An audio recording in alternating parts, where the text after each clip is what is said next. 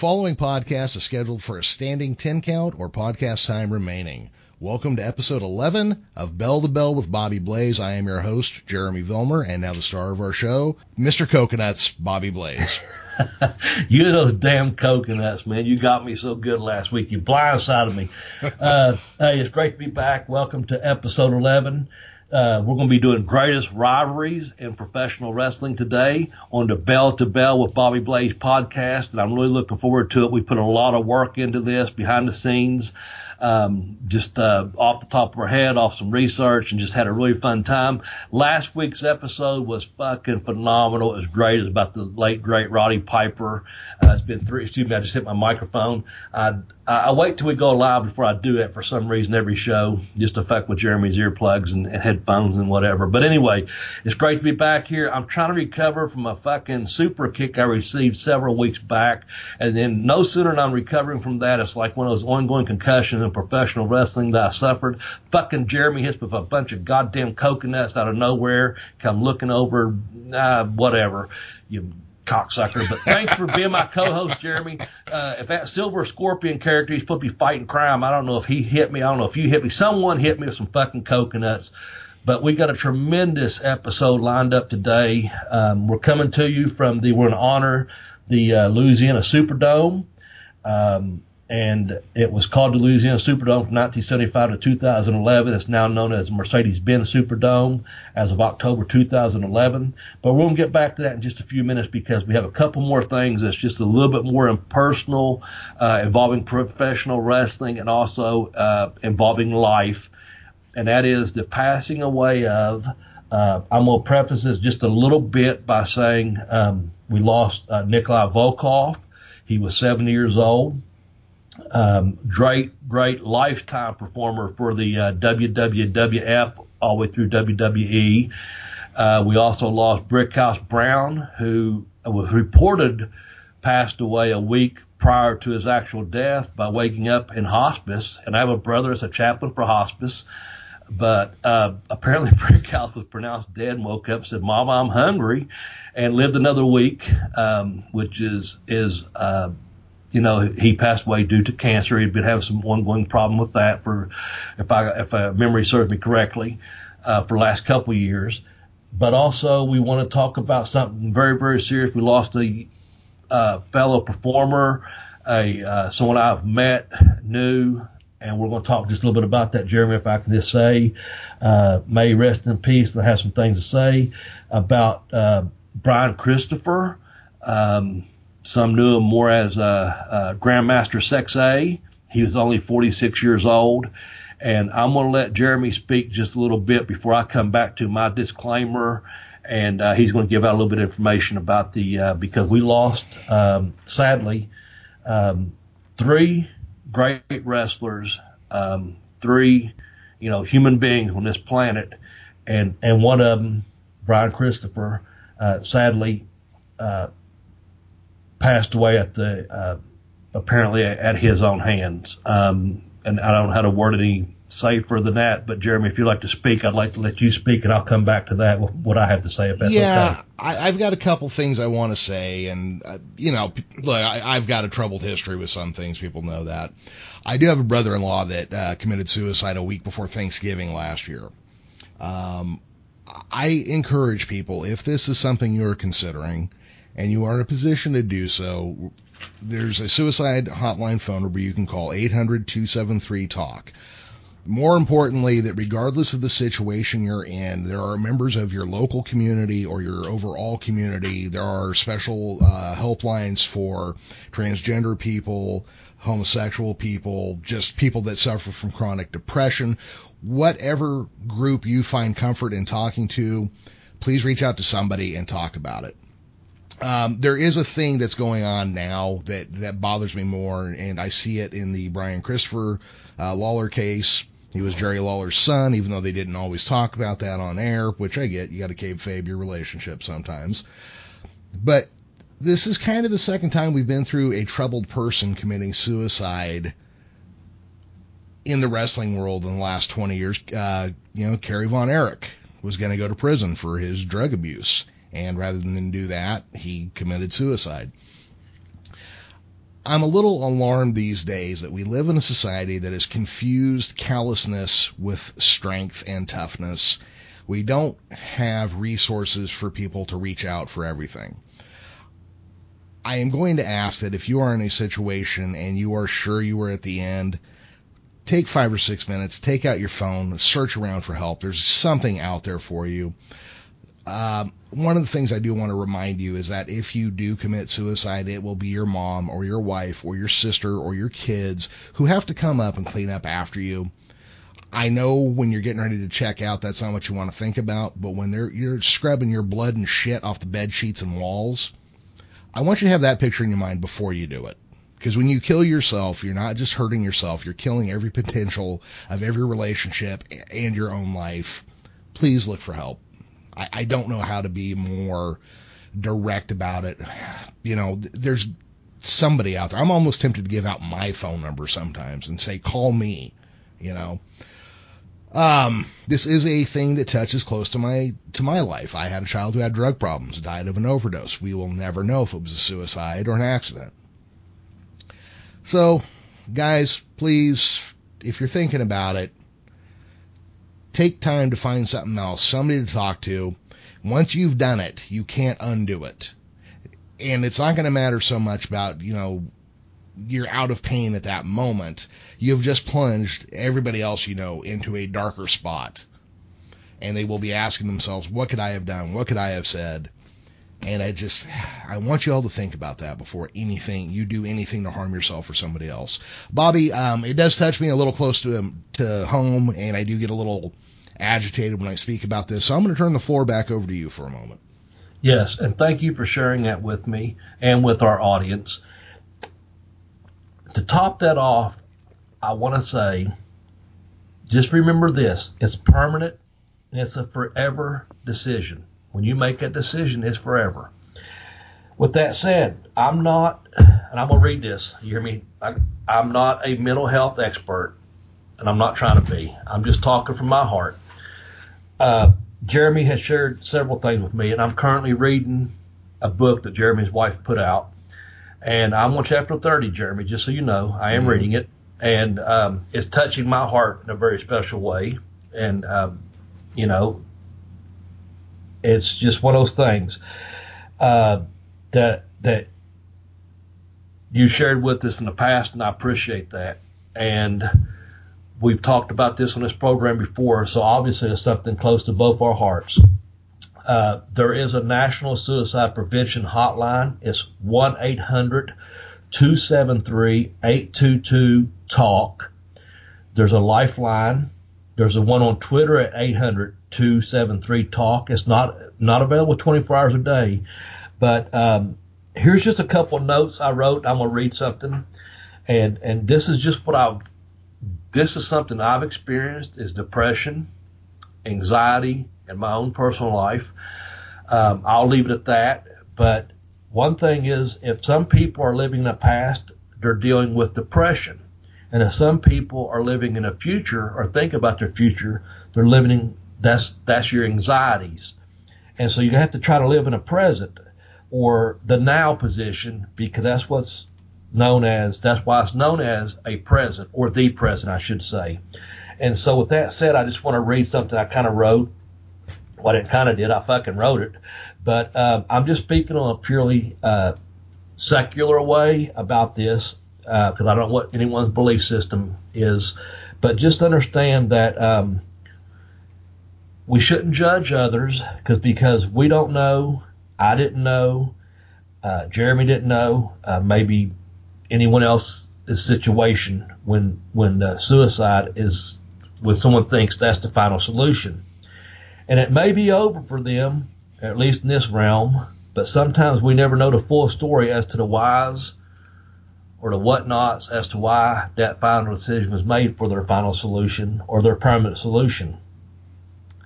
But I'm not here to judge you, and I wasn't in that person's situation, and I may not know their exact state of mind. But just so you know, I hope and it's my hope is this for anyone that you at least take that few minutes before you do make that decision, that forever decision to reach out for someone. And for those that have passed already via that decision, I hope that they have found a better place or may now be at peace. And with that said, to when you go to one of these helplines and, and you never know what the person's situation would be, but as individuals, and Jeremy said he may give out his personal phone number. Um, that's the thing. There's about five things we can do, and that is this: we can ask the other person. This does not mean you may prevent them from doing it, that final solution or that final act, but we can always ask a person, "Are you thinking about this? Is there anything I can do to help you?" So ask. Don't be afraid to ask someone. Try to keep that person safe. Um, again, these are things that that are just kind of common sense, but they're also things that sometimes we don't even think about asking. We don't think about, you know what? Let me just keep you safe for tonight. Uh, be there for the person, for the person. There's my southern accent, fur. Uh, be there for that person. Just try to be there. And I think in some situations, many I know personally, um, I won't go as detailed as Jeremy did, and, and uh, bless your heart for sharing that with us. You know you're there for that person. You also have to help them connect. Um, whether it's again getting them some kind of professional help or or just being there for them and connecting with them on a smaller scale, getting them out to a uh, an event, a sporting event, or getting them to a movie, getting them out of the house just to relax, or or spending time with them in their room, whatever it may take. Just get them get that connection of hey man, you're still a human being. I still love you. I still care for you. You know, and then after you get them to connect, you know what? You got to follow up, man. Um, and that that may be the toughest thing because we live in society now where everything is just coming at us a million fucking miles a minute, and you're like boom, boom, boom, boom, boom, bang, bang, bang, and you got texts and tweets and fucking Facebook and and Instagram and all this social media going on and all these things coming at you that you say, you know what, I didn't go back and check on so and so, and it may be too late. So follow up. Just give that friend a call, shoot them a text, and say, hey, you all right? That's asking. So, hey, you need me to come over. You want to come over, hang out, keep them safe, be there for them, uh, connect with them, and just, again, just follow up with them. And that's really all I want to say is, um, man, it, it's, it's, it's permanent. It's the, it's the forever decision. But before you make a decision, think about what Jeremy said because he was very direct in saying, you know, someone's got to be there to uh, to fucking untie your neck or to clean up the blood and the shit, and uh, as biographic as you can be, man, or whatever you do. Um, there's there's help out there. Get it. Uh, text us. Text us at the fucking tweet us at the uh, Bell to Bell Blaze podcast and say, man, um, I had someone tell me the other day. Uh, and he's never one anyone I've ever given a shout out to anyone. I won't mention the name. Just said, hey, this podcast helps him get through about 45 minutes of his day, and he's going through some rough times, and it made my day that I that I actually wrote him back, direct message me, and uh, he's not in that situation by any means, but it was a it was a touching direct message. That was cool. So uh, you know, call the uh, suicide prevention hotline, the National Suicide Prevention Hotline in the United States is 1-800-273-8255. That's talk that's the lifeline on Twitter at 800 273 talk. Um, and then just, um, hey man, shoot us a text. Uh, I say text, shoot us a, a, a, on Twitter. Just say, hey man, you know what?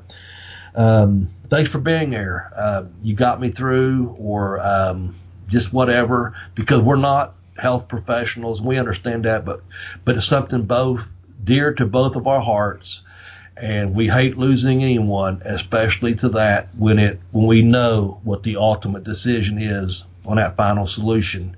And uh, we hope you don't come to that point because we're not here to bring you down. We're here to lift you up, and we're going to go into. I'm going to let Jeremy finish that up. Uh, he may have a number or two to send out, or just kind of say something else because I'm done with that, and we want to move on to what we're going to talk about the uh, the 11, uh, episode 11 greatest rivalries in just a second, um, and we're going to be honoring the Louisiana Superdome. So, Jeremy, uh, please back to you. All right. Well, yeah, I'm gonna I'm gonna let this topic go because there was something. Okay. Well, you know what? I'm gonna talk about it for one more second. Okay. There was something I read from uh, your buddy Sean Waltman, X Pac, Mm-hmm. and apparently Brian Christopher was in uh, uh, solitary for like 30 days. Mm-hmm. And that's what I mean about the callousness of where we are now. You just throw somebody in a fucking hole.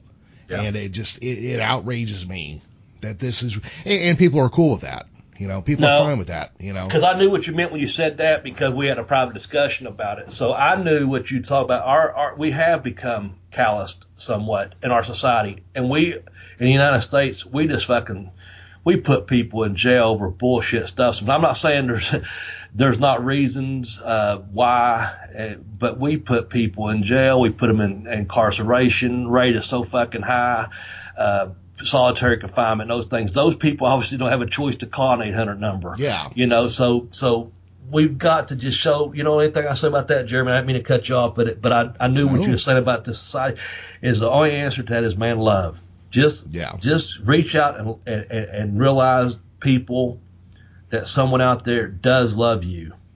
Uh, I just heard about an inmate getting out of uh, prison that's 90 fucking years old. He served in uh, World War II, served in uh, uh, the Korean War, and um, served 40 years in prison. He's 90 years old getting out, and um, it was PTSD or whatever that you know he didn't know about back you know 40 years ago. Yeah. He, the shit that he had seen or whatever, and he just went off and uh, broke some laws or whatever. But still, nonetheless, uh, sometimes. So anyway, I didn't mean to go ahead. Tell. Oh, no, no, so no, Brian it's was just- apparently uh, locked up for a DUI, um, and apparently for from what I understood was his own um, protection because of uh, being a celebrity in the Memphis area.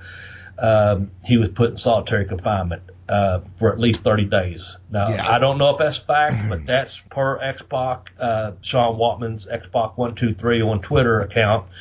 So go ahead. I'm I'm very sorry. No, I'm no, just- I didn't I- mean to. I, I like that you point out that they did it for his own safety because that fell the fuck apart. you know, And there I am laughing about it, but Yeah. you're right. That that got a pop on me because there you go. That fell apart. Yeah. Yeah. It just, So- you know, I, I think about who some of the strongest people I've ever known were, were also some of the most compassionate. And when I look around these days, like toughness, fake toughness, is what's considered strength now. And it just kind of, I don't know, it makes me sad in general. You know, Well, let me say this. Um, I met Brian Christopher. I didn't know him really well. well. I, I've met him in the uh, mid 90s. He was always a complete professional around me, always laughing, joking, good looking guy. And I saw him. I, I didn't post a picture. Um, I, I held off on it, even though my phone my phone was blowing up on Sunday morning.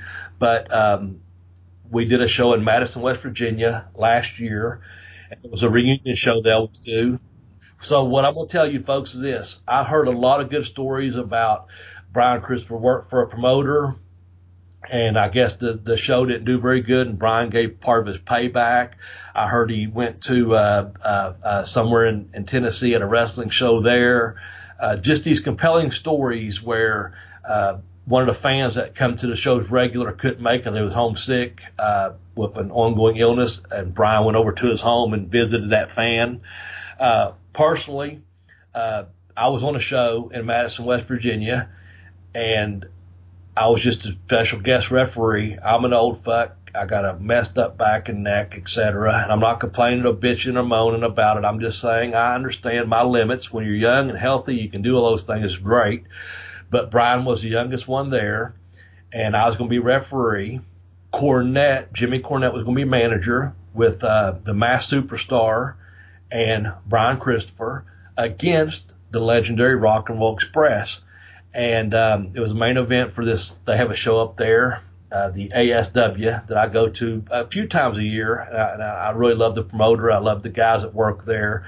It's, it's a really good atmosphere. It's in uh, Boone County Civic Center, which is just a, a really good little wrestling place. But Brian came in. He had done a uh, show in West uh, Ohio on a Friday.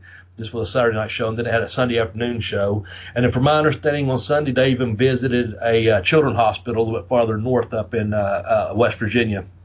But I just went to the Saturday show, caught a ride up one of my buddies. Uh, I sometimes have to catch a ride at nighttime, and um, I wanted to go to the show and I wanted to have a good time. And Brian worked his ass off, and he took every bump in the ring that night. And not only that, that that's that's the good part. That's my my good hearted story of, of how hard he worked to get me over as the ref, uh, to get the Rock and Roll Express over as the uh, you know the baby faces. But the one thing that happened at first, I thought was a rib, but it turned out it wasn't. Uh, Bri- everything was kind of calm in the locker room, and out of nowhere, Brian um, he come through there just yelling and cussing and he's like, I've, I've knocked my teeth out. I've knocked my teeth out. Look at it. And I thought, is he trying to work us? Maybe he had, you know, I didn't know if he had false teeth or not, you know, but he, the look and the scare in his eyes, he had pulled his two front teeth out trying to pull open a, uh, I guess his fingers had slipped off of, I'm not really sure how, but it was a, a bag of gimmicks. It was a, a, a plastic bag so he had went to rip it open, and you know sometimes you just can't. So I guess he put him the the end of the plastic bag in his mouth to kind of pull the zip before you get to the ziplock part of it. And when he did, he jerked, and his two front teeth, I guess he had partials. He he pulled them out. And the locker room like freaking out because he's freaking out. Some guys walked out back, some guys hung around, and uh, to end that story, it was just a deal where if you've ever been into a locker room, a shower area, uh, there's, you know, toilets and urinals and, and, and showers, etc. Prior to or prior, uh, pre, before you enter the shower some, in some places, especially older buildings, you have these wooden planks that you walk across that you can dry out on where you hang your towel at before you step out into the shower. Well, there was chairs set up right before that. And Brian, his teeth he he had legitimately pulled them out. People were in there looking for them, and uh, they had the showers were off. Of course, the people looked in the drain. They looked around his cheat, uh, seat. They they looked around a gimmick bag. They couldn't find anything. Someone from maintenance had to come in and take one of those power drills. Uh, uh, uh, not electric. What do you call them? Just the uh, you charge them up, rechargeable drill unscrewed a few screws and moved those uh, planks out of the way, and his front teeth were down there uh, underneath that wood. He had legitimately pulled them out. So we went out in the first spot they done. Uh, I can't remember if it was Ricky or Robert. so it might have been Austin Idol. I don't know because Austin Idol was in on a finish on that match. But anyway, as soon as the match started, you know, uh, someone hit him in the mouth. It's probably Ricky. I, I honestly cannot remember. And um, man, he just started selling around the ring, showing everyone his front teeth were missing, and it it got over really good. So that's my good Brian Christopher memory that he was, you know, he took the punch, uh, worked it around all four sides of the ring. It was really good house at that time, and he was showing them that his front teeth had been knocked out, and um, and he went ahead and worked the rest of the match. And then I, I guess the next day he, he worked a show up there and, and, and farther up West Virginia. And by the time he got back to Memphis, I guess he went to his regular dentist or whatever had him fixed. But that's that's my uh, good-hearted uh, Brian Christopher story because to me he was just such a um, when he walked to that night. I was already there sitting at my gimmick table, and like I said, I had one of my buddies drive me up, and he walked from the back of locker room. I didn't know he had, had arrived yet, but he come through and he just smiled at me. We hadn't seen each other since the mid '90s. That's a long time ago. And he said, Bobby Blaze. And man, I got shook his hand, gave him a big hug. Man, I was just happy that he still remembered who I was, man. And uh, so I always like to try to remember people the way they, you know, were to me and the way they were around me and stuff. Oh, but he just he come through there and he has had a pair of those uh, snowblower pants on, the orange and black uh, camo crazy things. And I know I'm kind of rambling, but man, he had a like a tank top on. It's kind of retro '90s, really.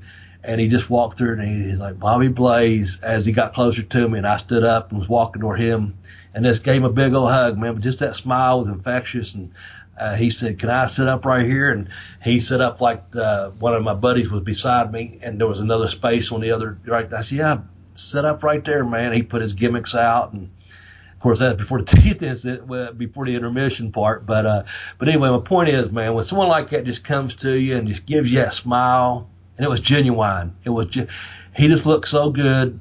He looked so healthy and the smile was so fucking genuine. And when I shook his hand and gave him a hug, man, just when he said Bobby Blaze, it, it, it just one of those things. And you hadn't seen someone for like 15 years, 18 years, maybe at that point. And, um, It's, it just it's just a good memory. So I'm gonna keep that memory of Brian in my heart. And I didn't post a picture, even though I have one of me. It's me and Cornette, uh, Ricky and Robert, uh, Bill Eadie, I think's in it. I know Austin Idol's in it. I know the, one of the promoters is in it. Um, and then Brian Christopher's in the front pointing to his teeth that they're missing. So um, anyway, just to share a good moment there. Edit that down as much as you want because we got other we we do need to move on. And I was trying to make for you to come back from.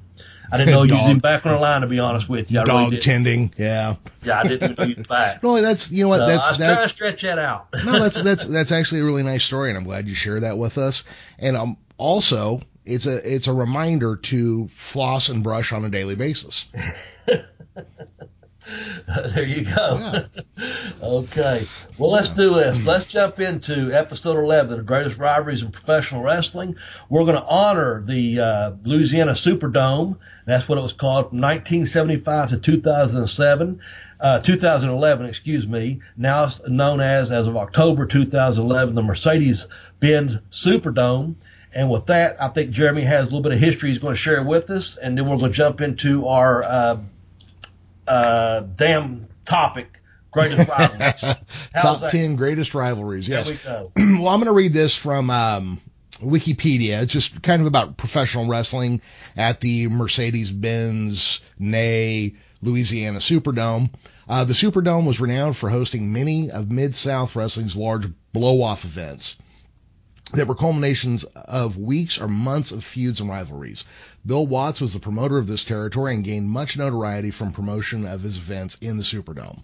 April 19, 1986 saw Jim Crockett Promotions in association with Bill Watts's UWF and All Japan Pro Wrestling host the first of three annual Jim Crockett Senior Memorial Cup tag team tournaments. 24 teams competed in a single day show with an afternoon first rounds and finals in the evening. The tournament final saw the Road Warriors prevail over Magnum TA and Ron Garvin. Besides tag team tournament, the Superdome attendance of 13,000 saw NWA World Champion Ric Flair retain the title via disqualification from Dusty Rhodes, and Mid-South North American Champion Hacksaw Jim Duggan beat Buzz Sawyer. World Championship Wrestling held its sixth Clash of the Champions on April 12, 89. The event saw Ricky Steamboat defeat Ric Flair in a two out of three falls match to retain the NWA World Heavyweight Champion. Clash 6 was held on the same day as WrestleMania 5 and on free TV in an attempt to hurt the pay-per-view rating. That's a lot of wrestling history in one building right there, and that doesn't even scratch all the other stuff that happened in there. With that said, would you like me to go into what we had discussed earlier? Oh, yeah. Or do I you have think- more to read? Oh no, no, no! That, I think Okay. that does it. I, I Okay. we're, we're still trying to figure out how this part of the show, when we talk about Yeah. the old stadiums, are going to work, and you Yeah. know, so this is our second attempt, Okay. and uh, you know, we'll, we'll get there. We'll get yeah, there. we'll This- get there. you know. Um, just some memories I had real briefly. Uh, there was I had to just look up real. We don't do a lot of fact checking. We go from memory. Uh, but I remember the uh, Muhammad Ali, Leon Spinks. They fought there in 1978. I wasn't sure what year it was. There was uh, several NCAA tournaments there. Uh, I remember North Carolina winning one because I was a senior in high school. Uh, that actually took place there. But the uh, the the no más fight between Leonard and Duran, I think it's fight number three. I could be wrong, but that's where uh, Roberto Duran was saying no más. That took place in 1980, and that took place at the uh, Superdome. With that said, Jeremy, what I'd like to do because what you read was excellent. We know that uh, Mid South ran there from like 76 through 85 ish. And at 86, it became the UWF, the Universal Wrestling Federation. So that that's all really cool. With that, I'm to briefly say, and I, I know you've got one, and then we'll go into our list, and that is a couple shout outs to one to Adam Price and um, S. Sparks. I think he's Sparks Coast to Close. Uh, he was sending me some uh, old footage, uh, old um, covers from um, magazines, not magazines, but programs. There we go. And um, and also we gained another listener, and then I'm gonna preface our our top ten. So you had one more shout out. Who was that going to? Well, that um, actually is going to Kevin Von Erich, who began following us on Twitter yesterday. Excellent. I don't know how long he'll stick around if he listens to the show because we do have potty mouths, but you know that's whatever. Thank you, Yep. Kevin. I, I hope you're listening, but if you're not, that's okay.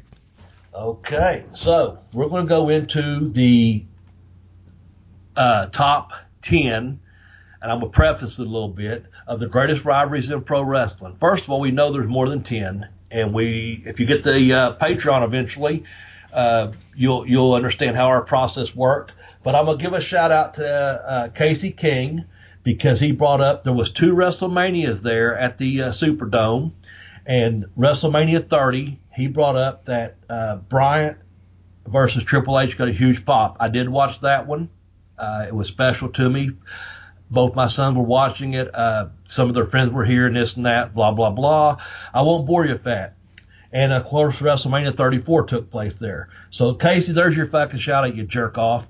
Now, um, anyway, you Appalachian Dream, whatever. Let me preface this with, with this here. What didn't make the list was Hogan and Piper.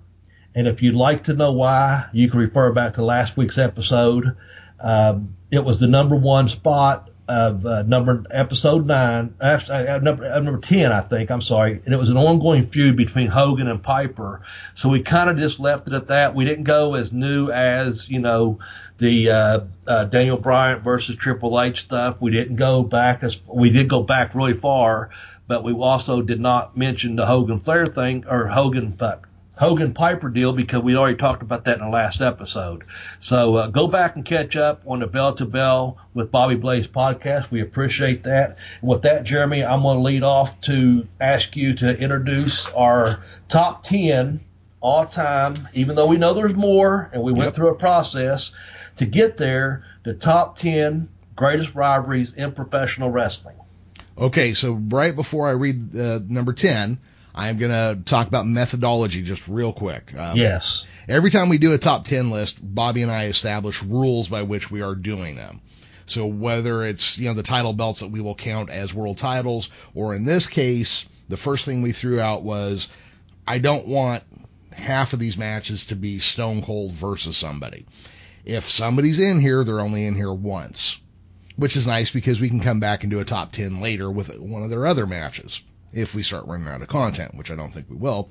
But the first rule we established was only one rivalry per person.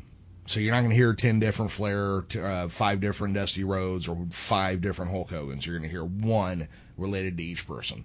With that being said, let's go ahead and talk about number 10, the Hart Foundation versus the British Bulldogs.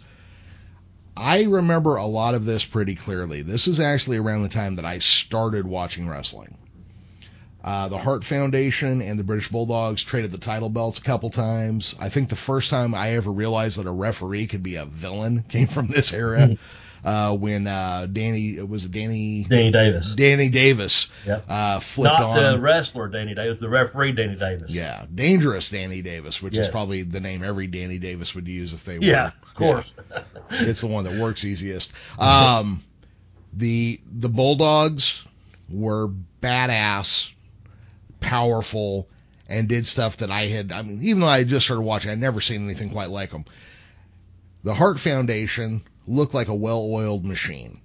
Then it turns out when you start going back through their history, some version of Hart versus the British Bulldogs had been going on all the way back to Stampede days in one version or another. Uh, I was a big fan. Uh, this is an era of tag team wrestling that I really enjoy because they actually gave a shit about tag teams during this time. Absolutely. Yep. Uh, teams weren't just two guys thrown together. People, you had a team theme, the Killer Bees. You, you had a theme. You weren't just like two guys that said, ah, I got nothing for you, so you're a tag team this week.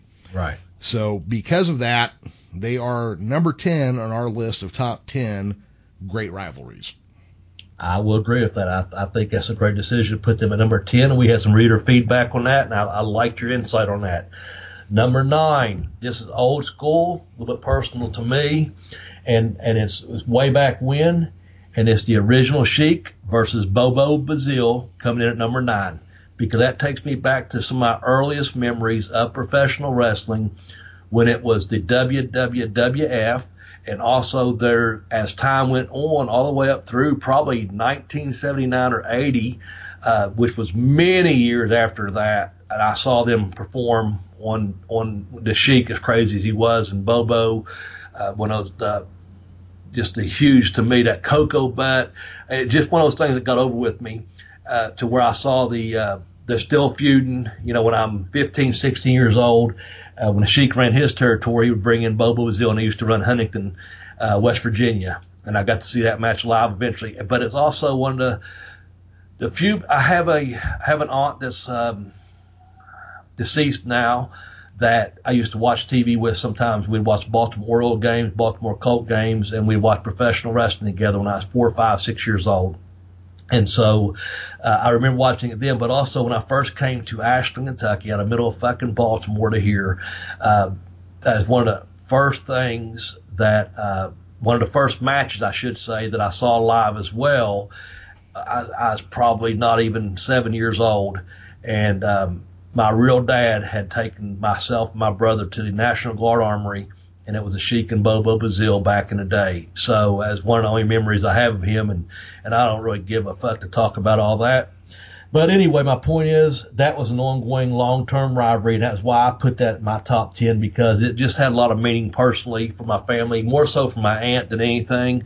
Uh, just going back to uh, you know, like I said, she's deceased now, and and that's one of those things I shared with her, man. And uh, I got to share with my brother as well as one of the very first matches I saw live, and uh, it was still ongoing when I was about 15 years old when they came back, 15, 16 years old. I, they came to the Huntington uh, Arena up there, so that one touched my heart and uh, they just beat the fuck out of each other. Of course, Sheik had the pencil and Bobo had a Koko butt, and it was always a double disqualification. I don't know. I guess Sheik might have went over more because he owned the territory. I don't know, but it was just going ongoing for me. So that was number nine. So let's jump quickly to number eight if you don't care, because that's going to come to us from the Mid South territory. How about that, Jeremy? Yeah, absolutely. Number eight, we've got the Junkyard Dog versus Hacksaw Jim Duggan. We we got a little like from Duggan on that one because JYD was so over in Mid South, and we got a lot of feedback from you fans out there in Mid South. We got a lot of feedback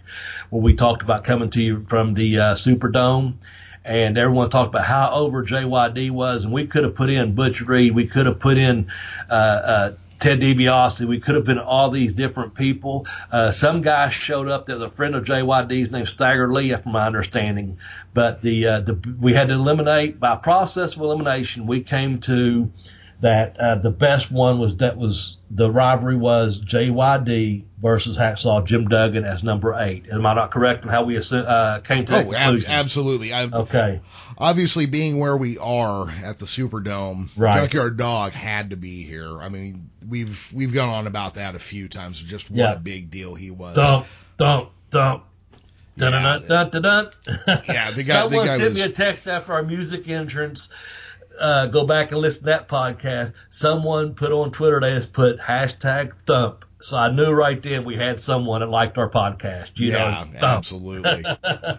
um, Yeah. But yeah, Junkyard Dog. I mean, he was. I mean, he was a superhero. He was more than just a, a pro wrestler. I mean, he was. You know, I. I And we I'm- talked about that. You talked about it in great detail on that entrance music. Uh, Yeah. You talked about JYD being out there in the Mid South Uh, area. So go back and listen to that. I hate to keep referring you back to things, but something we kind of touched on. We're coming up on 40 minutes. We talked about kind of keeping our episode between 45 and 50 minutes. So I know we're almost halfway through with that. But go back and listen to what Jeremy has to say about JYD being a fucking superhero down there in Louisiana back in the day. And that'll take us to number uh, seven, if that's okay, Jeremy. How's that? yes, absolutely. I Number know we seven. kind of moving along here, you know. yeah, yeah. Usually It's- you're keeping me on track, but I have to, you know, sometimes I got to be the taskmaster. Oh, absolutely. Well, my damn dog's freaking out around here. What are you going to do? Number seven, we've got Magnum TA versus Tully sawed off little bastard Blanchard. Man, and we had so many ways we could try to put that in there and, and going with the uh, Jim Crockett promotions, the NWA. Of course, Magnum got over a little bit out there, uh, from my understanding, in the Mid South, and, and had a good little run, I guess, with uh, wrestling number two. And then Tully, you know, he, he had his Southwestern thing out there. But man, when they got they got on the national scene with that Jim Crockett Promotions and NWA, and you had that little sawed off prick, like you said, that fucking Tully was just a hell of a fucking heel, and you had that good looking fucking Magnum TA, you know, looking like Magnum PI. Uh, Terry Allen just out there, man. Uh, how over was that guy? You know, he Well- was probably destined to be the fucking champion, but that was a hell of a feud. Go ahead. I'm sorry. Well, I was going to say, I, I don't remember the different places I've heard it, but I have heard that the idea was to make Magnum into the Southern Hulk Hogan. Oh, I could believe that. Yeah. Wow. Magnum's career was cut short by a car accident. Uh, unfortunately for us as fans and for him, I mean, he lived through it, but he was forever changed by the accident. Magnum was a big, tough, bad son of a bitch, and Blanchard was a little sawed off, tough son of a bitch who could generate heat. Yeah. And, you know, you were saying last week that sometimes a hero is only as good as his villain. I mean, where is Yep. Superman without Lex Luthor? Where's There Batman without the Joker? Blanchard, he was just, he was a blowtorch, man. He was just a constant heat. I still feel like slapping my TV sometimes when I hear his name, you know? Yeah. He was great as a villain. Magnum looked great as a hero. I would say go. uh, There was a couple Starcade matches you can watch between the two of them that were outstanding. I'm sure they're on YouTube, but I don't want to recommend that. Go pay for your entertainment. But yeah, I just I couldn't beat that. And yeah, there were a couple different ways we tried to tackle that plus another pairing. Yep, we sure did. And I will say this: I uh, I had the privilege of meeting Magnum TA. I've met them both, uh, but the most recent one I met was uh, Magnum, which has been several years back. But it's uh, one of those things that uh, his story is actually inspirational after all. Uh. After the car wreck, it ends up you know being a pretty good story. And uh, I'm sure we'll be talking about Tully a lot more in this broadcast as well because this podcast rather because man we both we're just so impressed what a fucking heel he is man in the wrestling business. So uh, yeah, that that's a hell of a robbery right there. Yeah. Let's go back towards Mid South, uh, if you will, with number six, and let's go with the uh, Freebirds versus the Von Erichs, one of the greatest rivalries of professional wrestling of all time. How about that? It starts with Kerry Von Erich versus Ric Flair in a cage. And Ric Flair's cheating his ass off because he's Ric Flair. I mean, what else is he going to do, right? So Michael P.S. Hayes pops Ric Flair in the head with the cage door, and Kerry won't take the pin, so the Freebirds whip his ass. Starting from there, you have a constant one-on-one to three-on-three feud going on between the Von Erichs and the Freebirds. The Freebirds are still one of the most impressive groups to ever wrestle. I'm specifically that group: Michael P.S. Hayes, Terry Bam Bam Gordy, and Buddy Jack. And you know who who has been, ever been as over as the Von Erichs were in Dallas? Uh, anyone? Bueller? Bueller? Yeah, I mean- anyone? you know. But man, the fucking Freebirds and Von Erichs, what a fucking rivalry. You know, of course, Freebirds worked out there a lot out there in the Mid South, so we, we we we had to put them in there. But also just because of that that combination, man, those three guys, man, we Mhm. we we've got a special rule in effect with with, with using them uh, on this podcast. But uh, of course, we won't be using that today. We will know. We, we've already said that. But man, number six, the the Von Erichs versus the Freebirds. Sometimes you got to look at this list. You think, well, it could have been a little bit higher, and and but when you get to these top five, you'll see why. And Yeah. that's going to take us to our top five. So, Jeremy, what's number five? Well, real quick before I get to Yeah, yeah, five, and sorry, I, I know we're I know we're running low on time. I do want to say that I got a couple messages of suggested top ten rivalries, and they were all 11s because everybody's like, oh, and then with the Freebird rule, and I'm just like, that's not that's not what the Freebird rule is for.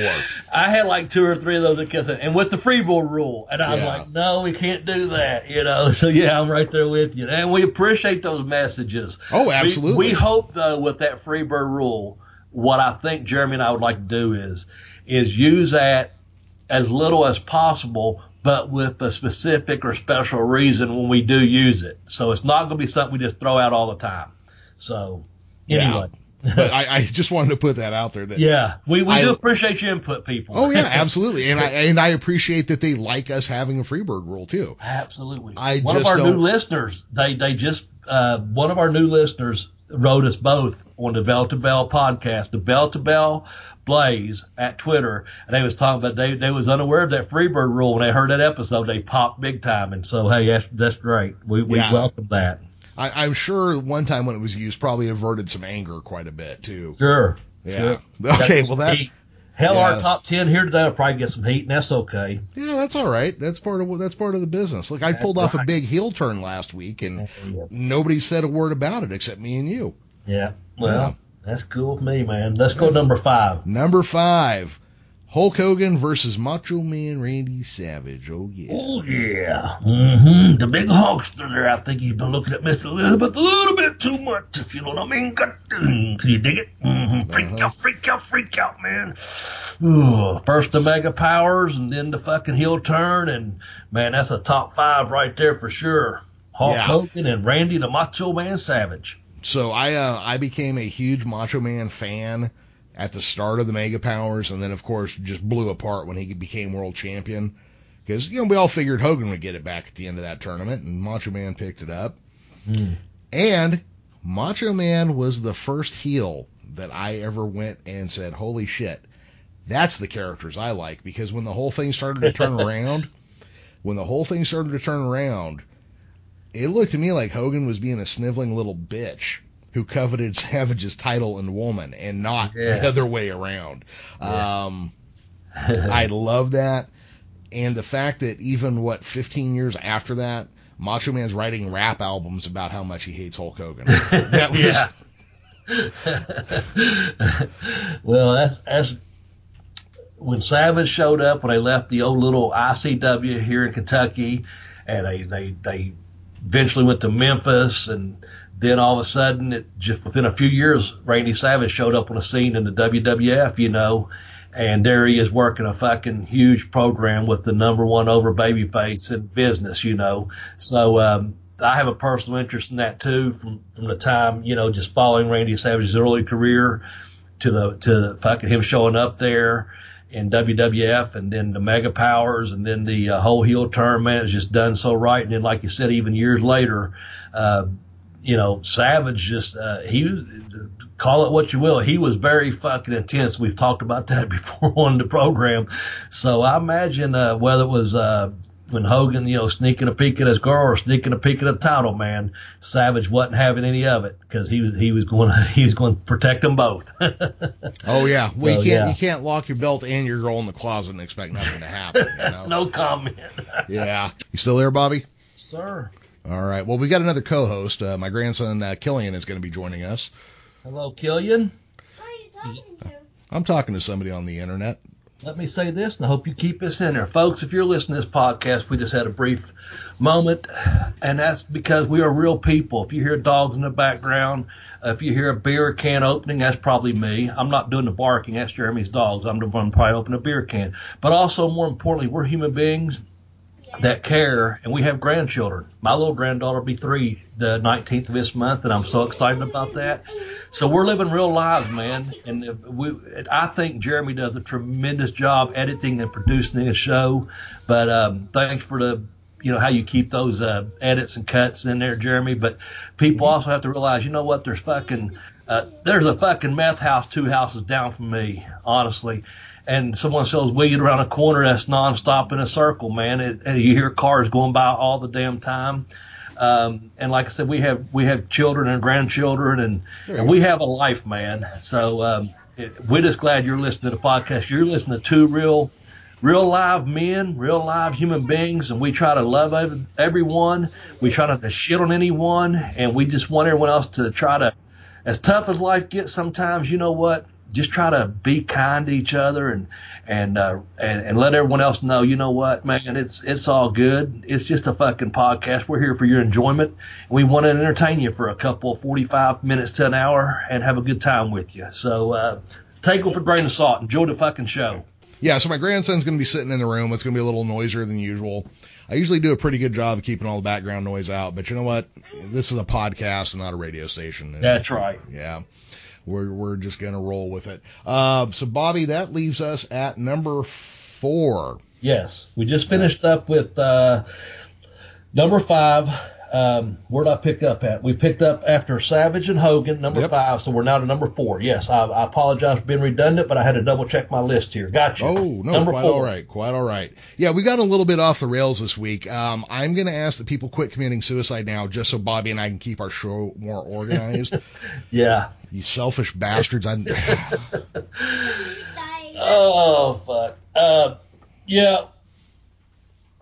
It's a pro wrestling podcast, but we told you all from the beginning. We're going to talk about life. We're going to talk about entertainment. We're going to have a good fucking time. We're going to try to be kind to each other. So you know what? It's okay because we talked about something that's very serious, Jeremy. And hopefully, mm-hmm. if one person, if we just help one person, man, it's all worth the extra fucking five minutes you're going to spend listening to us today. And I know there's people that use the treadmill. I know there's people out there that mow their lawns listen to us. I know people out there on their commute to work that listen to us because they've all contacted me at Bobby Blaze 744 on Twitter. I'm sure they've contacted you at the uh, Cast, or they've either con- or they contacted the Bell to Bell Blaze at, at Twitter and let us know different things about what they're doing and why they enjoyed a shorter podcast. But today, obviously, we are going to run over by about five minutes, and that's okay because you said it's a it's a TV podcast time limit, fucking whatever today. Okay? Yeah, did bear you like that? us. Did you did you like that new intro? I kind of like that. Yeah, I did. Yeah, I Yeah, did. No yeah, problems. Yeah. All right. So number four is Jerry the King Lawler versus Andy the Prick Kaufman. yes. And we arrived at that because we had to eliminate another match uh, or a series of rivalries that uh, Jerry Lawler had because it's one of those things where you could say, you know, whoever came through Memphis could have been Jerry Lawler's rival, you know, at, at, some point. So we got it down to a national TV star on one of the number one, I, I say his top 10, it's probably number one at one point, uh, Taxi. Mm-hmm. Andy Kaufman was on TV. Um, of course, now we know, you know, years later, it, you know, they made a movie out of Man on the Moon. And uh, I guess no one was even smart enough back in the day. I know I wasn't because they went on that that put Memphis on TV on a national level because um, Kaufman, you know, just browbeat the hell out of the uh, those hicks from down there in Tennessee and that Jerry Lawler. And of course, Andy Kaufman was a fucking intergender uh, champion of the world, beating a woman out there back when you could do that back in the day Yep. and they took it all the way to uh, they got on the David Letterman show, which was you know just early on in his podcast or broadcasting uh, career, and um, man, it was just fucking they they I guess sold out you know mid South and just sold out. The TV was so fucking the ratings I couldn't tell you. I'm sure. Uh, Jim Cornette or, or Jerry Lawler or someone could tell you how the ratings went through the roof when when uh, in the Louisville, Nashville, Memphis, those markets that that uh, when Kaufman came, a Hollywood movie star and TV star came to their um, you know arena, and Jerry Lawler, you know, fucking does the the belly to back, gave him the headlock, and he gives him the belly to back, and he gives him the uh, the soup, uh, the uh, power dri- power driver we talked about in moves. All those things, man. I mean, fuck. Jerry Lawler gave Andy Kaufman fucking cancer from giving him a pile driver in the middle of the fucking ring. And um, you know, uh, of course, Andy Kaufman's no longer with us, but but man, what a fucking. That's why if you go back to our moves and finishing holds, the pile driver was up there near the top. I'm not going to give away our top ten on that because we want you to go back and listen to that episode. But man, what a fucking rivalry when you got a fucking Hollywood TV star on one of the top TV shows in the country coming to Memphis, Tennessee to wrestle Jerry the King Lawler. Because, you know, he didn't have a very high opinion of people down here in Appalachia and out there in Memphis and all of us hillbillies. And he came out here and he got the fucking business over even more. So we had to put that rivalry in there. Jerry the King Lawler and Andy Kaufman. Absolutely. And this is another one we could have gone with Jerry Lawler versus about five other guys without a problem. Uh, we just kind of figured that the Kaufman one was a bigger deal because you got to remember Andy Kaufman was on Taxi, but he was also on Saturday Night Live and the other show Fridays during its brief run. Yep. Andy Kaufman was ubiquitous to show business at the time. Uh, Andy, he was kind of a professional pissing people offer, I guess would be the only thing you could really call him. He'd get up on stage and then start to read The Great Gatsby. And then 10, 10 minutes into it, when the audience stood up to leave, he'd start chewing their asses out. I, the guy was just, I, he was like next level entertainment. Like people are just now getting some of his jokes. Yeah, and you know, I, I, the Great Gatsby. I'm an avid reader. Great Gatsby, my greatest. uh, To me, that's the my my favorite novel. That You mentioned it, but I was laughing because if you haven't seen it, you have to watch Breakfast with Blassie, and it's Andy Kaufman and and and, and Freddie Blassie having breakfast out in L.A.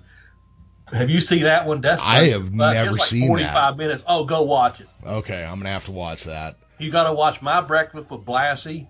It's Andy Kaufman and fucking Freddie Blassie having breakfast at a diner out in L.A.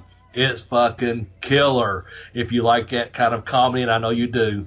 But yeah, we and the thing is, you know, we could have went with uh, four or five different guys that could have come through the Memphis area, and, and some of them it was stayed there, it was ongoing. But we had to put again, we went through our select way we did it, and we put that one up there. That finishes up our number four, which is going to take us to our last three. But number four was um, let me do this real quickly. Yeah. Number 10, the Bulldogs versus the Hart Foundation. Number 9, the Sheik versus Bobo Brazil. Number 8 was JYD versus Hacksaw Jim Duggan. Number 7 was Magnum TA versus Tully Blanchard. Number 6 were the Fabulous Freebirds versus the Von Erichs. Number 5 was Hulk Hogan and Randy Savage. And number 4 we just now went over was Jerry the King Lawler and Andy Kaufman from television and taxi fame and t- uh, uh, the comedic world and also Saturday Night Live, etc., which is going to take us to our top three rivalries, greatest rivalries on episode 11, bell to bell with Bobby Blaze, the greatest rivalries of all time in professional wrestling. So let's finish up our top three. All right. So number three, we have the American Dream, Dusty Rhodes versus Nature Boy Ric Flair. Now, we've talked a little bit about this before, but Yep. but Rhodes versus Flair was your working man against your rich snob dickhead. Yep. Um, you know, Dusty Rhodes represented, you know, the factory worker and the coal miner, and Ric Flair represented, uh, well, you know, staying out late, getting drunk, and and Limousine no- riding, jet flying, you know. yeah, and not letting your wife. not letting your li- wife come to the phone when you call home. That's that right. was Ric Flair. um, some great matches in there. Uh, you know, people have said before that Ric Flair could wrestle a mop and put on a good match, and then Dusty Rhodes had more charisma than any ten people in this business. They could do things to Dusty to literally whip a crowd into a murderous frenzy, and Flair was just such an obnoxious heel. Yeah. He's just such an obnoxious heel that it just those two things together put together some awesome, awesome matches. And that cage match where Dusty Rhodes wins the title was one of the coolest things I had ever seen when I was about I don't know I must have been about 15 when I saw it. It was There on go. VHS and it was just uh, holy shit kind of good.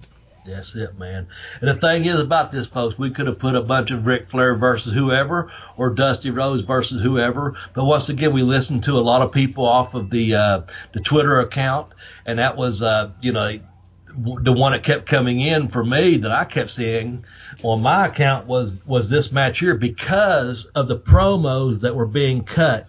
Flair, I mean, there was never no doubt either one of them cut a great po- promo, but uh, one of the matches that came out this ongoing uh, feud, excuse me, rivalry feud, whatever, between um, uh, Ric Flair and, and Dusty American Dream Rhodes. And we've done a whole, it's our number one podcast out there. If you haven't listened to it, go back and listen to it. I think it's episode four.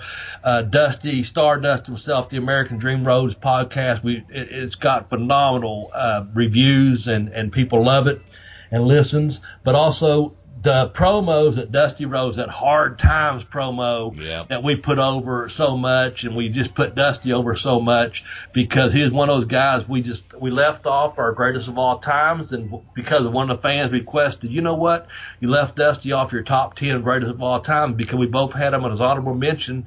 It's a tough list, you know, it's a tough list, folks. But coming in at number three, at greatest rivalries of all time, the Nature Boy Ric Flair. Get ready, Jeremy. Woo! Versus Hard Times, Daddy. You know what hard times are? And I can't do it right, Dusty, but you know the promo. If you haven't, go to YouTube and look it up or go to wherever you get your content from and look up at fucking hard times. Uh, Dusty Rhodes cutting a promo, getting ready to, to, to go against Ric Flair. That's our number three all-time greatest rivalries of professional wrestling on the Bell to Bell with Bobby Play podcast, Bobby Blaze podcast. Easy Now, for you to say. We got yeah. I'll put it out there in a second because I'm getting excited. We got we're because to me, w- the, the, I'm just stuttering on my words, stumbling on them. We're down to number three, man, and that that number three was hard to make a decision how that got to number three because it could easily be number one. Yeah, But for, for the record, we spent about eight minutes trying to figure out if it should be number one, two, or three. Yeah, So, yeah, and it's gonna be crazy when you hear number two. So I'm gonna let Yeah. Jeremy introduce it to you and how we got to that one versus. All right. Well, so if You if mentioned it earlier. If Rhodes versus Flair was the was the blue collar versus the rich, then this one number two is the blue collar versus the boss. So coming in at number two, we have Stone Cold Steve Austin versus Vincent Kennedy McMahon.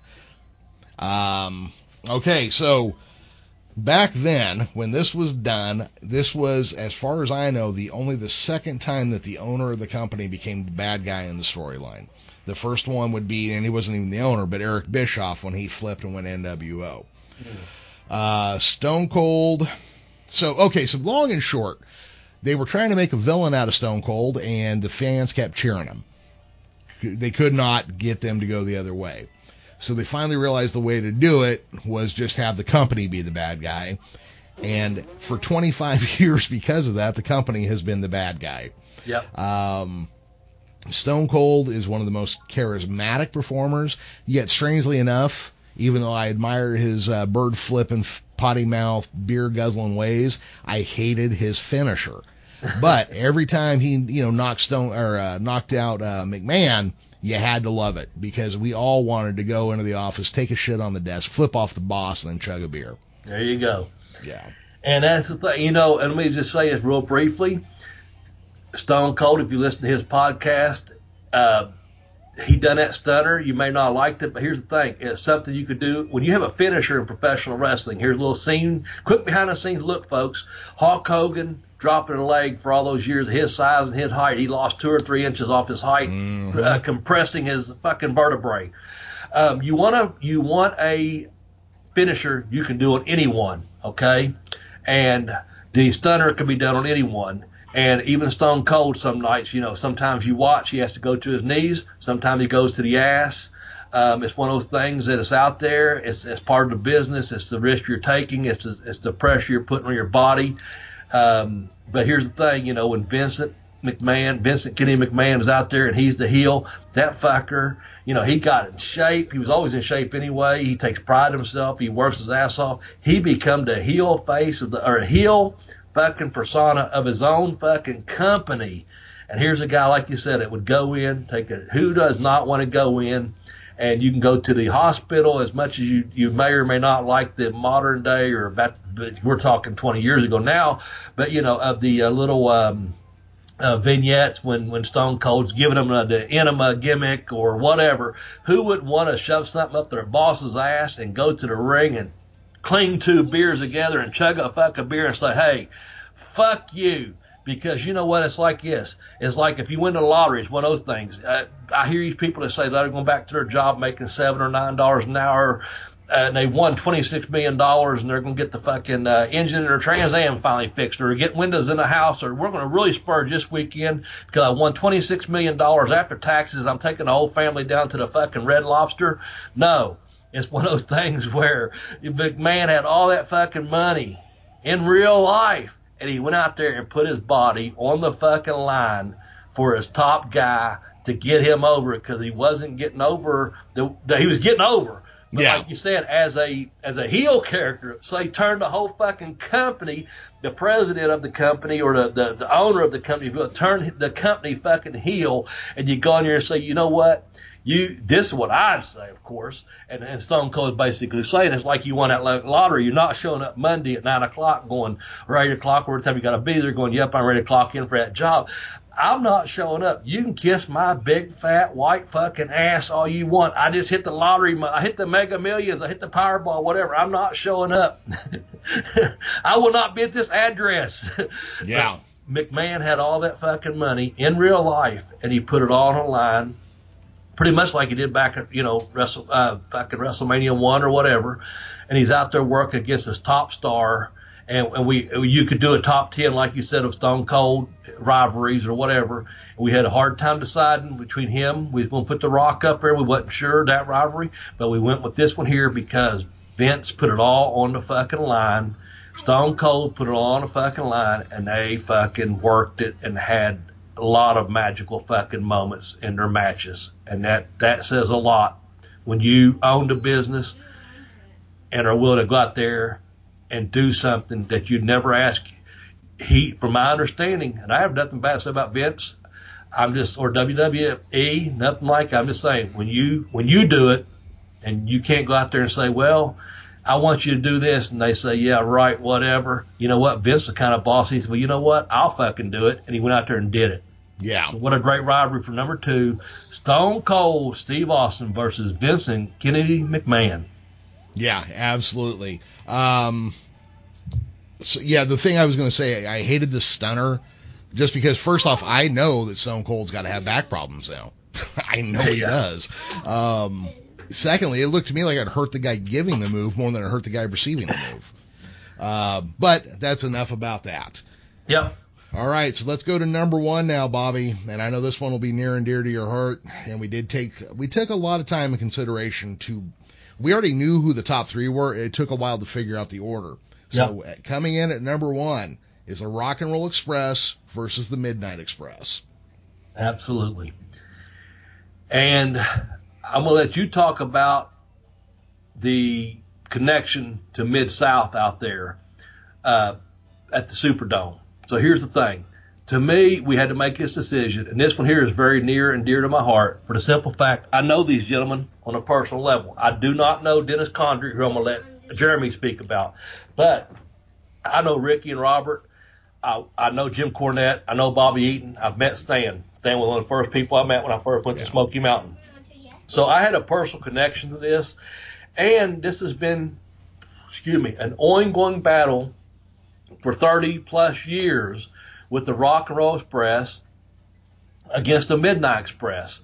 And it's just been one of those things that to me, it's the greatest rivalry of all time in professional wrestling. We talked a little bit earlier about tag teams not getting the recognition and not getting the uh, pushes and stuff that they do, they do nowadays that they used to when they, when they push tag team wrestling. We've talked about that before. But this rivalry, you've got the, the Rock and Roll Express. you've got these, these guys, uh, the midnight, and if you listen to Cornette, I do, you know, listen to Jim Cornette's, you know, uh, drive through or, or to the drive, the experience or whatever. I encourage other one, listen to other people's podcasts, people. Listen to Booking the Territory if you want to know more about Mid South. They do a whole special on that. Um, but I, this is very near and dear to me. I know Rick and Robert on a very personal level. I love those guys to death.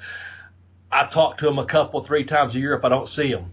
I talked to it. I just saw Bobby Eaton uh, just a couple months ago. I love Bobby Eaton. You find me someone that has something bad about to say about Bobby Eaton, and I'll stick my fucking size 13 boot up your ass because you will not find anyone to ever say anything bad about Bobby Eaton in the professional wrestling business. I didn't meet uh, Dennis Condrey.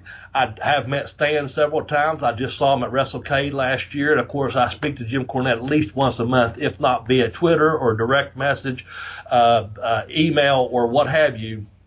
I love Jim Cornette. You never hear me say a bad word about Jim Cornette. They have stretched that out for years and years, and of course, they went into Midnight Express with, uh, correct me, Jeremy, I want you to take over in just one second. When it was out there in the Mid South, it was Bobby and Jimmy with Dennis Condrey versus Ricky Robert. And they went in, from what I understand, they went in about six weeks ahead of time. And then Rock and Roll followed them out there from Memphis, and they come back and blah blah blah. And then eventually it became, you know, uh, Bobby and, and, and Jim Cornette, and they found Stan Lane to fill in, who had been part of the Fabulous Ones back in Memphis territory. And they had some great rivalries back in the day. But then you finished up, or not finished up with, you started that whole different era with uh, the Crockett promotion with the Rock and Roll Express versus the Midnight Express when it was Bobby and Stan with Jim Cornette. Then it went straight through all the way to Smoky Mountain, man. So, and then this one going to independent scene. And, and I, it, it's just that whole thing, man, is just so personal to me because back in the day, I'm cheering for the fucking heels. I'm a Terry Funk fan. Yeah, I love Ric Flair. I love Harley Race. You know, as much as I respect all those guys was great talents, I cheered for the fucking heels, man. And I wanted to see Rock and Roll Express get their little fucking teeny bopper asses whipped every fucking night. But but they some way fucking won, and and and, and it pissed me off but but when they wrestled the Midnight Express, it was so fucking entertaining and and uh, not sports entertainment to me. It was fucking competitive entertainment when I saw those tag teams wrestle. And you know, rock and roll would prevail, rock and roll, and then Cornette and the fucking Midnight would prevail. You know, it's just one of those things that to me, that's the greatest rivalry of all time in professional wrestling in my heart, and that's why I'm going with that one, Jeremy. And I'll, I'll just shut up, man. Come get too excited. Oh no, no, that's fine. It's you know, so the rock and roll were so hot that out here in Central California, when I was in junior high and high school, there were a handful of girls who were lying about having slept with them, even though the rock and roll never came out to California. Um, yeah. Um, you know, and then the Midnight Express, you know, your buddy, your buddy Jim Cornette has a way of just making himself so hated. he he really was just like the epitome of just you know shit stained little heel. Oh and, yeah. You know he- his mama buying him a boat, and just all of it. You know all of it. And a Just- fucking tennis racket for a gimmick, man. Yeah, yeah. hey, you know what? A couple years ago, I went to a. Um, it's probably been ten years. I went to a local show out of Hayward, and there was a guy there doing Jim Cornette, except he had a, uh golf club. And uh, I was just like, you know, the, the the the tennis racket worked out so much better. Yeah, You know? yeah, yeah, absolutely. yeah. A golf club, you're just like, oh, that's a weapon. I don't care That's what a you weapon. do. Yeah. I've seen that at a drive-in in 1979. A guy, uh, fucking, not only a golf club, he pulled a fucking golf shoe and hit a guy in the head with it, and fucking left indentures in the guy's head and left him bleeding. we Oh, left the man. fucking, I, I, not a, a statute of limitations ran out. But anyway, I'm just saying, yeah, a golf club or a golf shoe is legit. A tennis racket, come on now, people. Yeah. Cornette had that way though of getting himself, Oh, yeah. his team over, and making the other team so fucking strong. Yep. And and in this case, it was the Rock and Roll Express, and that was the greatest rivalry. Yeah. So, yeah. And and anything I say now, I will simply be paraphrasing what Jim Cornette has said on his shows too, ten million times. Uh, just that you know the rock and roll could sell. Bobby and Dennis. Well, for me, the Midnight Express is Bobby and Dennis. I mean, that's Right, that's that takes us to the New Orleans. That takes us to the Superdome, Yep. and that's the tie-in. So we want to emphasize that. yeah, To you, the Midnight Express is beautiful Bobby Eaton with Dennis Condrey with Jim Cornette. That's Yeah. your Midnight Express versus Rock Roll Express, and I totally respect that. And I hope all your fans that sent us at the Geekish Cast or at Bobby Blaze 744 or at Bell to Bell Blaze on Twitter, they would put in parentheses the Rock and Roll Express versus the Midnight Express, Bobby, and they'd put in parentheses, they'd put Dennis. And, and and that was the Midnight Express to them, and that's great. And then eventually it becomes Stan, like I mentioned. But to, to that, so that's just kind of letting people know where we stand. That the combination can be any of those three, you know. So uh, versus it's always going to be Bobby and Jimmy, but you can have Stan or you have Dennis, and your your version you prefer Dennis. Most of our fans apparently from the mid South uh, preferred Dennis. When it went to uh, Jim Crockett Promotions, it, it was you know more Stan with uh, Jimmy and Bobby, but it was always the Rock and Roll Express versus the Midnight Express for the greatest rivalry in professional wrestling history. And we know there's more than 10, but we have done this episode and, and we've gotten so much positive feedback about the uh, New Orleans Superdome. Now it's known as, or Louisiana Superdome, now known as uh, Mercedes-Benz Superdome. We've done the, the greatest top 10 rivalries all the way down from 10 to 1. We know there's probably a fucking hundred of them out there.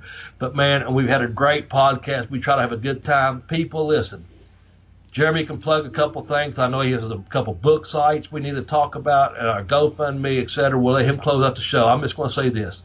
Thank you for listening. You're listening to two, real good guys, real men, have families that care. We want to love each other, not each other as men and that away. Uh, just Not that uh, there's anything wrong with that, though, either. anything wrong with that. No, no, no. I'm just saying we love the, we love our fellow human beings. We talked about that. We love professional wrestling. We love doing this podcast, and we love the feedback we get from our fans. I'm at Bobby Blaze 744 on Twitter. That's my only social media that I have. It's the same as on Instagram, even though I don't count that as social media. I just like looking at pictures. Um, and then we have the Geekish Cast. That's Jeremy. You can find him at the Geekish Cast on Twitter, and also you can find the Bell to Bell Blaze on Twitter, and that's our shared account. But when when that's answered, just so to clarify things, normally that's Jeremy. I will retweet Yeah. it. I will add to it. but Jeremy runs that account, and I respect him and totally don't understand how the fuck he does two accounts. 'cause I have enough problems running my own account. But follow us, and we also have a. Um, Jeremy's having to smart me up a little bit about this. We have a uh, website. It is Bell to Bell with Bobby Blaze. Also, he'll tell you about that. But find us, like us, share us, rate us. We're on iTunes, we're on Google Play, we're on all that fucking wherever you get your podcast, man. We're out there, and we want to bring the entertainment to you fans, and we want to keep it a little bit shorter than what we did today.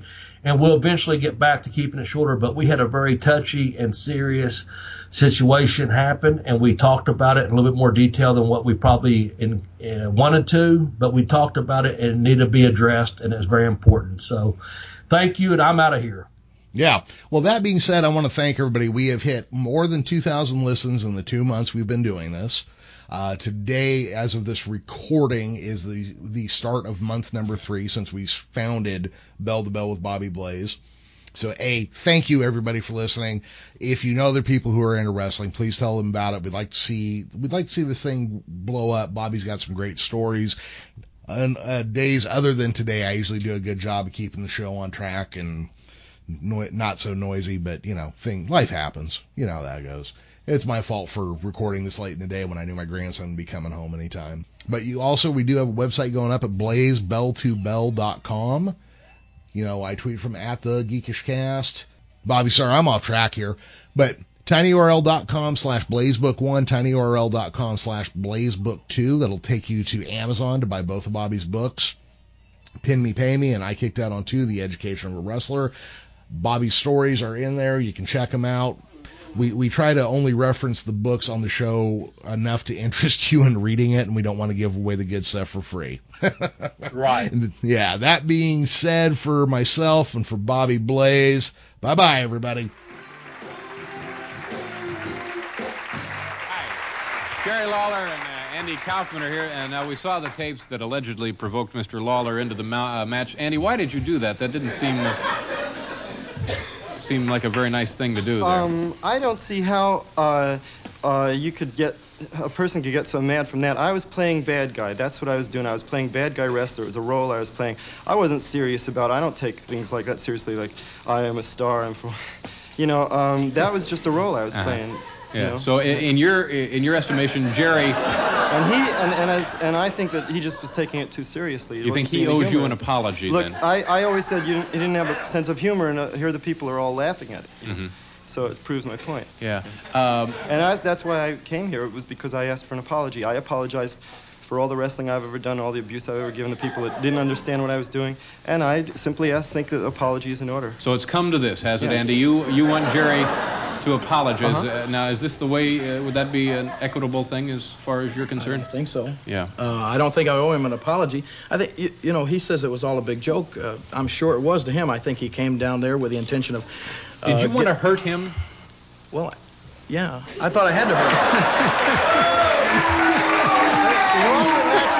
in all the matches I ever had against 400 women, I'll tell you, I was bigger than most of them, a lot bigger, and I never, not one time did anyone ever get hurt. Mm-hmm. I never had to prove anything. I never had to hurt. I was always very gentle with everybody I Well, this, wrestled. uh, you know, it's, it's it's something that I take very seriously. It's the way I make my living, and he comes in making a joke out of it. He did it. He, you know, he did it all for publicity. That's why he's still wearing. I don't know if it's a neck brace or a flea collar. I mean, you know, this, I'm sure it was hurt, but you don't need it this, Something I this have to- long. I was you in the don't need it hospital. this long. I was in the hospital. He's I was- milking it for every bit Yeah. of publicity he can get. That's all he's doing. I had to It's a spend three face- days in the hospital in traction, and I was given this neck brace in the hospital. It's a very r- real neck brace. It's a real thing, and it's It's something. been you know- five months ago. yeah, it seems a Been, little. people been in car wrecks that now they're, you know. Yeah. I, I, I just don't think that there was any. It wasn't really called for to do. You could have. I could have been killed, Well- and I could have been had my neck broken. But on the other hand, I mean, uh, you nobody actually forced you into the ring, you know. That's right. I don't come out here and try to do stand-up comedy or anything like that. You know, I'm a wrestler. You're a comedian. If you were the man You that know. you think that you are, then you'd apologize. You're the man that you think that you say you are. Because you're always talking about it being a sportsman and how you're such a I never great say athlete. anything about being a sportsman. Let me let me. Well, I thought that you're. I thought you're an at professional athlete. You, you could. You're always talking about sportsmanship, and and uh, sportsmanship isn't just to isn't right. to, to go in the ring. professional And if it's a athlete. professional You're a sport, comedian. You should a stay telling professional jokes and sport. things like that. You don't have to go in the the ring. Yeah. Well, I was going in the ring, and this is something that I was doing, and it, it was no reason As to a hurt joke, me. Oh, right. It's yeah. not a well, joke as a me. joke. Yeah. Yeah, It's not a joke. Well, it wasn't. I, it wasn't a joke to Did me. you laugh after when you were laying in the hospital? Was it a joke then? No, it wasn't. No. But there wasn't any reason to, to purposely hurt me. You could have proven the point by just Okay. by just beating me. Let me, uh, You want to prove what a big man you are. Let me. Um, um, let me let me just uh, clear up one point here. There are a lot of people uh, watching who probably view wrestling as being uh, a show, a display, a demonstration, uh, and and this may be as the pinnacle uh, representation of that. It was this thing fixed or rigged? Are you guys really friends? Is it was it no, a scam? not at all. I, I, I couldn't warm up to this guy. We were cremated together. You know, he is a wimp. That's exactly what he thought. He thought that's what he thought about wrestling. He thinks it's all a big joke, a big fix, or whatever. And and then uh, you're right. There are a lot of As people that think that. You're nothing but a well, redneck. well, there's And you're just trying to prove a point because I was a Yankee and I heard this from so many people in Memphis. I was going down there and because there you are believed all that stuff like I that said, I was. there are a lot of people that think that, David, and he was one of them. Mm-hmm. And I did to Andy And exactly what I would like to do to everybody that thinks that You're way. lucky I didn't sue you. It was, Yeah. it was a chance to show him exactly what Would it's really now, like. if and there were- found out what would you- really Because like. let me tell you something. My father said, my father said, my manager said, they all said that I had a right. I could have gotten a lawyer and I could have sued you for what you did, and I didn't. And I just, all I want is an apology. Even you asked me last time I was on your show if I, if I was uh, going to have a That's lawsuit, right, and I yeah. could have sued you. I could have sued you for everything you're worth. Well- and I didn't because that's, I'm not that kind of a guy. Yeah. Li- You know what? Uh, what kind of a you're- guy are you? No, I'm not the kind of guy you. You're, I'll just be over here. Uh, we're going you know, to uh, far as I'm pause here for concerned, you know, station identification, get the hoses out here.